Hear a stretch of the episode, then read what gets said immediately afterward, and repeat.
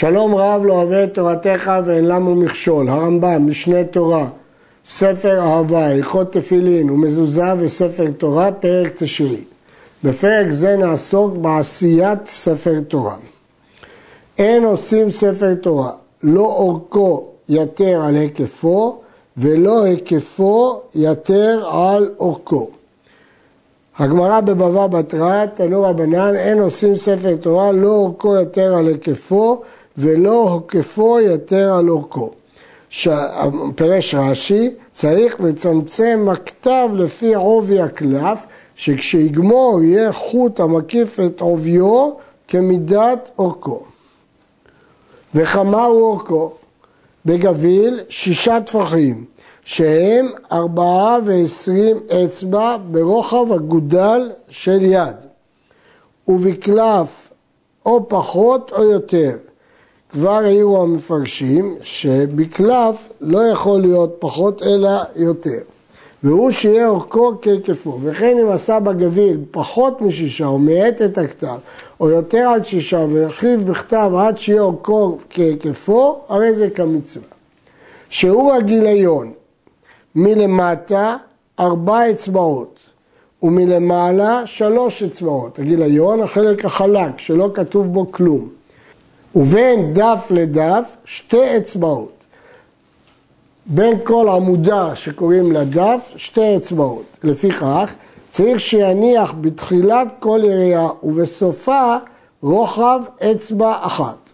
וכדי תפירה שנמצא כשתתפור היריעות יהיה בין כל דף ודף בכל הספר כולו שתי אצבעות.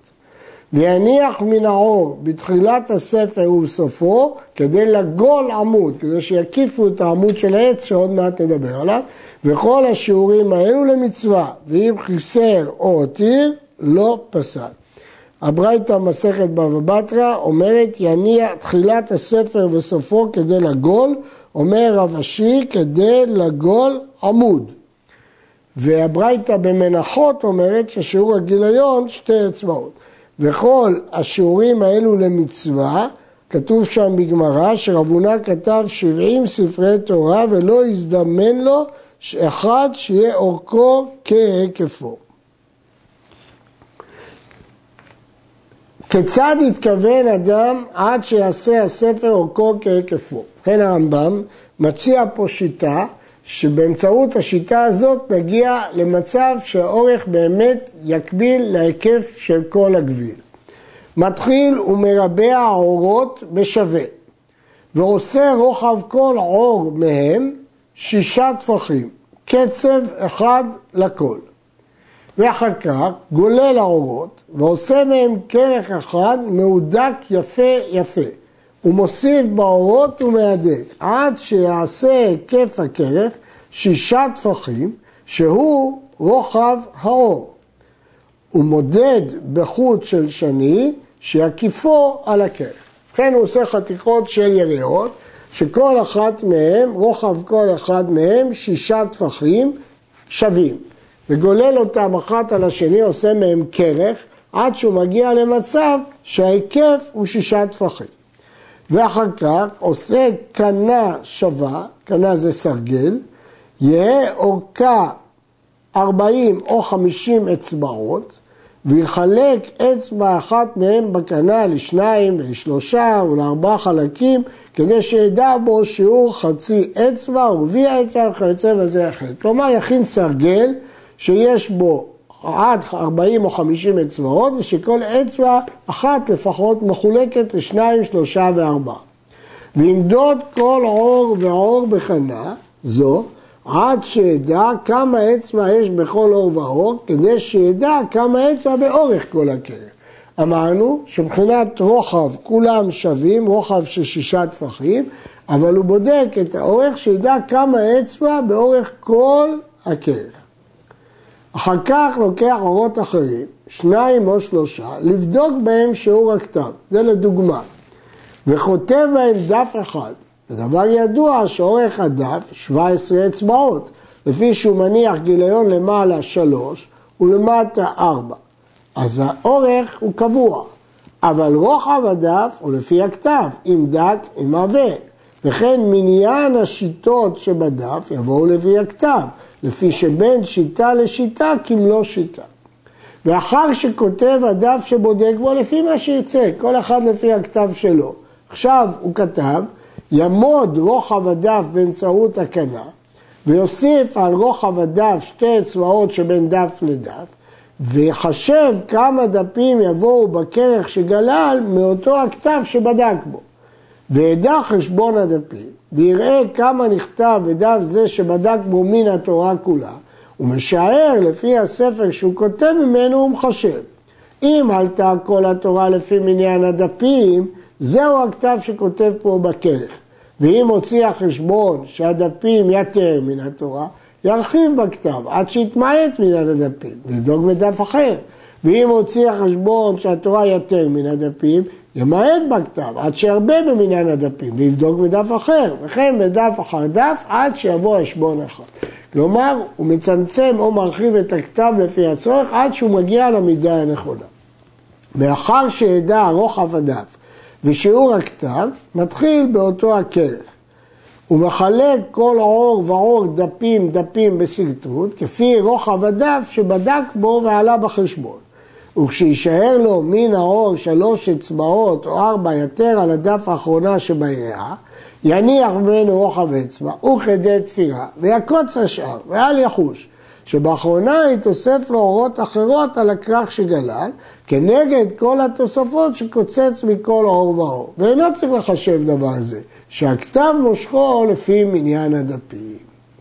כי מניין הדפים הוא לפי רוחב הכתב וכן הרוצה לעשות רוחב הספר יתה על שישה או פחות משישה על הדרך הזאת הוא מחשב ויצא אורכו כהיקפו בלא פחות ולא יותר והוא שלא יטעה בחשבון.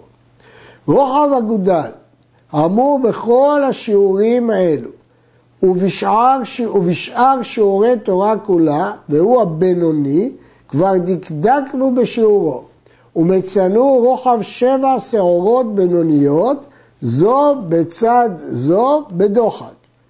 כלומר, אם מצמידים שבע שעורות בינוניות, הרוחב שלהם הוא רוחב אגודל, והם כאורך שתי שעורות ברווח. וכל טפח האמור בכל מקום הוא ארבע אצבעות מזו. מעריכים את האצבע בשיטה שהרמב"ם חישב לשני סנטימטר, ולכן הטפח הוא כשמונה סנטימטר. וכל אמה שישה טפחים, ולפי זה האמה היא 48 סנטימטר.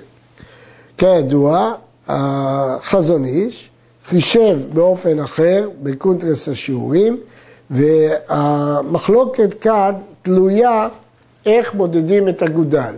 האם מודדים ברוחב של הגודל, במקום הרחב, או כך, כשמעמידים את הגודל על צידו, מדוע? כי כשעושים טפח, אגודל לא שוקל, אלא עומד, ולכן אם מודדים אותו על צידו, אז החשבון יוצא כדברי הרמב"ם. ספר תורה שכתבתי אני, רוחב כל דף מדפיו ארבע אצבעות, ושירת הים ושירת האזינו, רוחב כל דף משתיהן שש אצבעות. ומניין השיטין שבכל דף ודף אחת וחמישים. ומניין הדפים של כל הספר 206 דף, ואורך כל הספר 1,366 אצבעות בקירוב.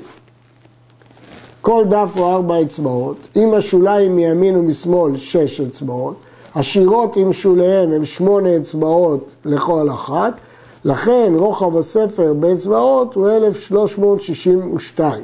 מוסיפים עוד שתי אצבעות כדי לגול את העמוד, נמצא שסך כל רוחב הספר 1,366 אצבעות.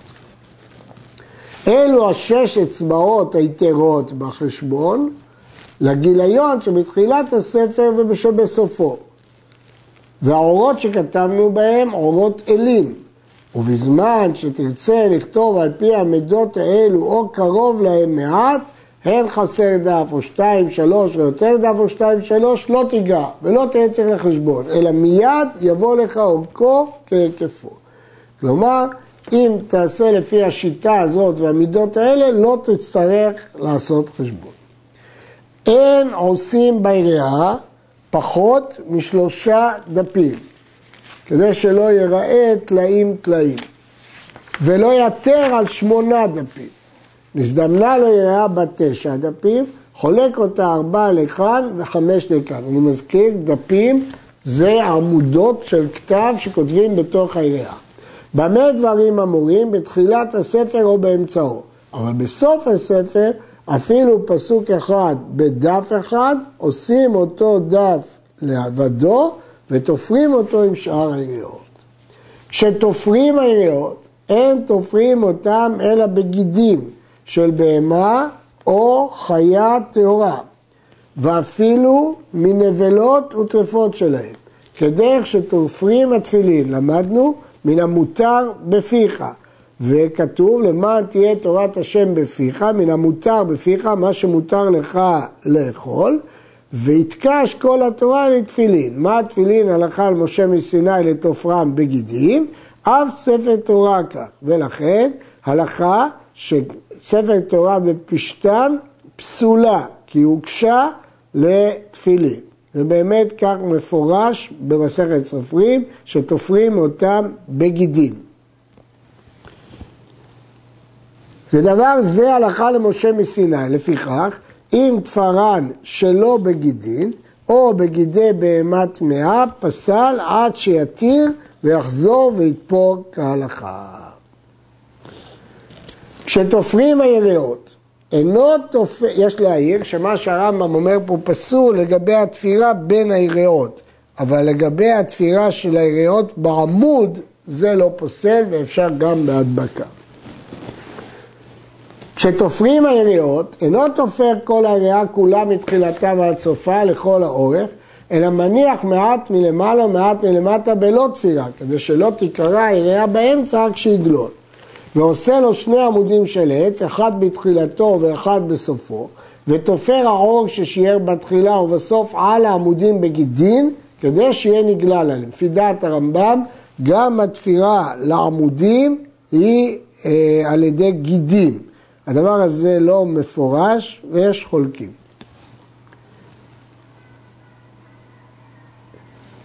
כדי שיהיה נגלל עליהם וירחיק בין העמוד והכתב שבדף.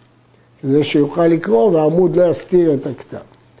ספר תורה שנקראה בו יריעה בתוך שתי שיטות יתפור ובתוך שלוש לא יתפור אלא יחליף את כל היריעה.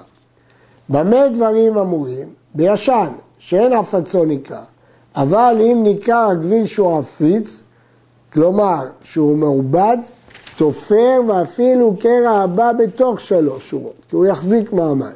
וכן בין דף לדף ובין תיבה לתיבה יתפור. וכל הקרעים אין תופרים אותם אלא בגידים שתופרים בהם היריעות זו לזו. משמע מהרמב"ם שאפילו קרע שבין, אה, בתוך היריעה, גם אותה תופרים בגידים ולא בהדבקה. ובכל הקרעים ייזהר שלא תחסר אות אחת או תשתנה צורתה. זה פשוט שצריך לשים לב שלא תשתנה אה, צורתה. יש להעיר כמה אה, הערות על זה. יש אה, דעות שאפשר, אם אה, יש קרע, לעשות, לדבק עליו קלף, קלף מבחוץ או לדבק את היריעה מבחוץ. הגאות מימוניות מביא את זה כאן, וזה תלוי בסוגיה בירושלמי, במסכת סופרים, לגבי קריאה ותליית מטלית. אה, כתוב בפרק ב' לסופרים, אין דובקים בדבק ואין כותבים על גבי מטלית ולא תופרים במקום הכתב. אמר רבי שמעון, משום רבי מאיר, דובקים בדבק, כותבים גבי מטלית. וכתוב בספר התרומה, מסכת סופרים, ספר תורה שנקרא תולה עליו מטלית מבחוץ. אבל לדעת הרמב"ם ברור שזה אסור וצריך לתפור אותם בגידים.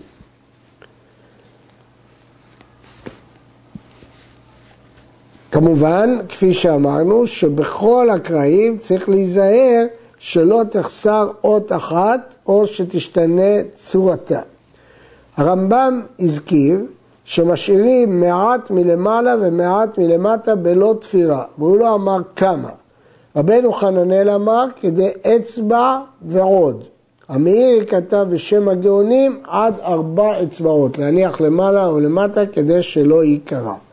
הדין הזה שעושים שני עמודים מופיע במסכת ידיים, כפי שמבואר שם בפירוש המשנה. עד